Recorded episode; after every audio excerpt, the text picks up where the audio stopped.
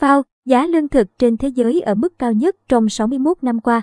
Trong tháng 2 vừa qua, chỉ số giá lương thực của FAO đã đạt mức 140,7 điểm, cao hơn 3,9% so với tháng trước đó và cao hơn 24,1% so với cùng kỳ năm ngoái. Giá lương thực thế giới đã lên tới mức cao nhất trong lịch sử 61 năm kể từ khi Tổ chức Lương nông Liên Hợp Quốc FAO cho ra đời chỉ số giá lương thực.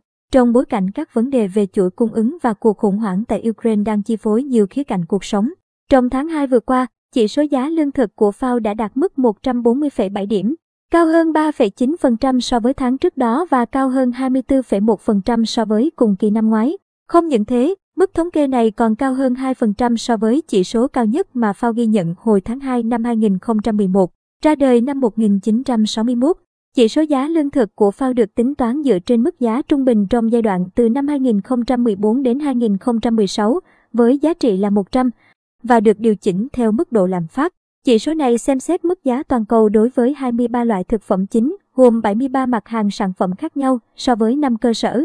Số liệu thống kê cho thấy ngũ cốc đã tăng giá 3% so với tháng trước đó, do những quan ngại về nguồn cung do cả Nga và Ukraine đều là những nhà xuất khẩu lúa mì lớn của thế giới. Trong khi đó, dầu thực vật cũng tăng 8,5%, sữa tăng 6,4% và thịt tăng 1,1%.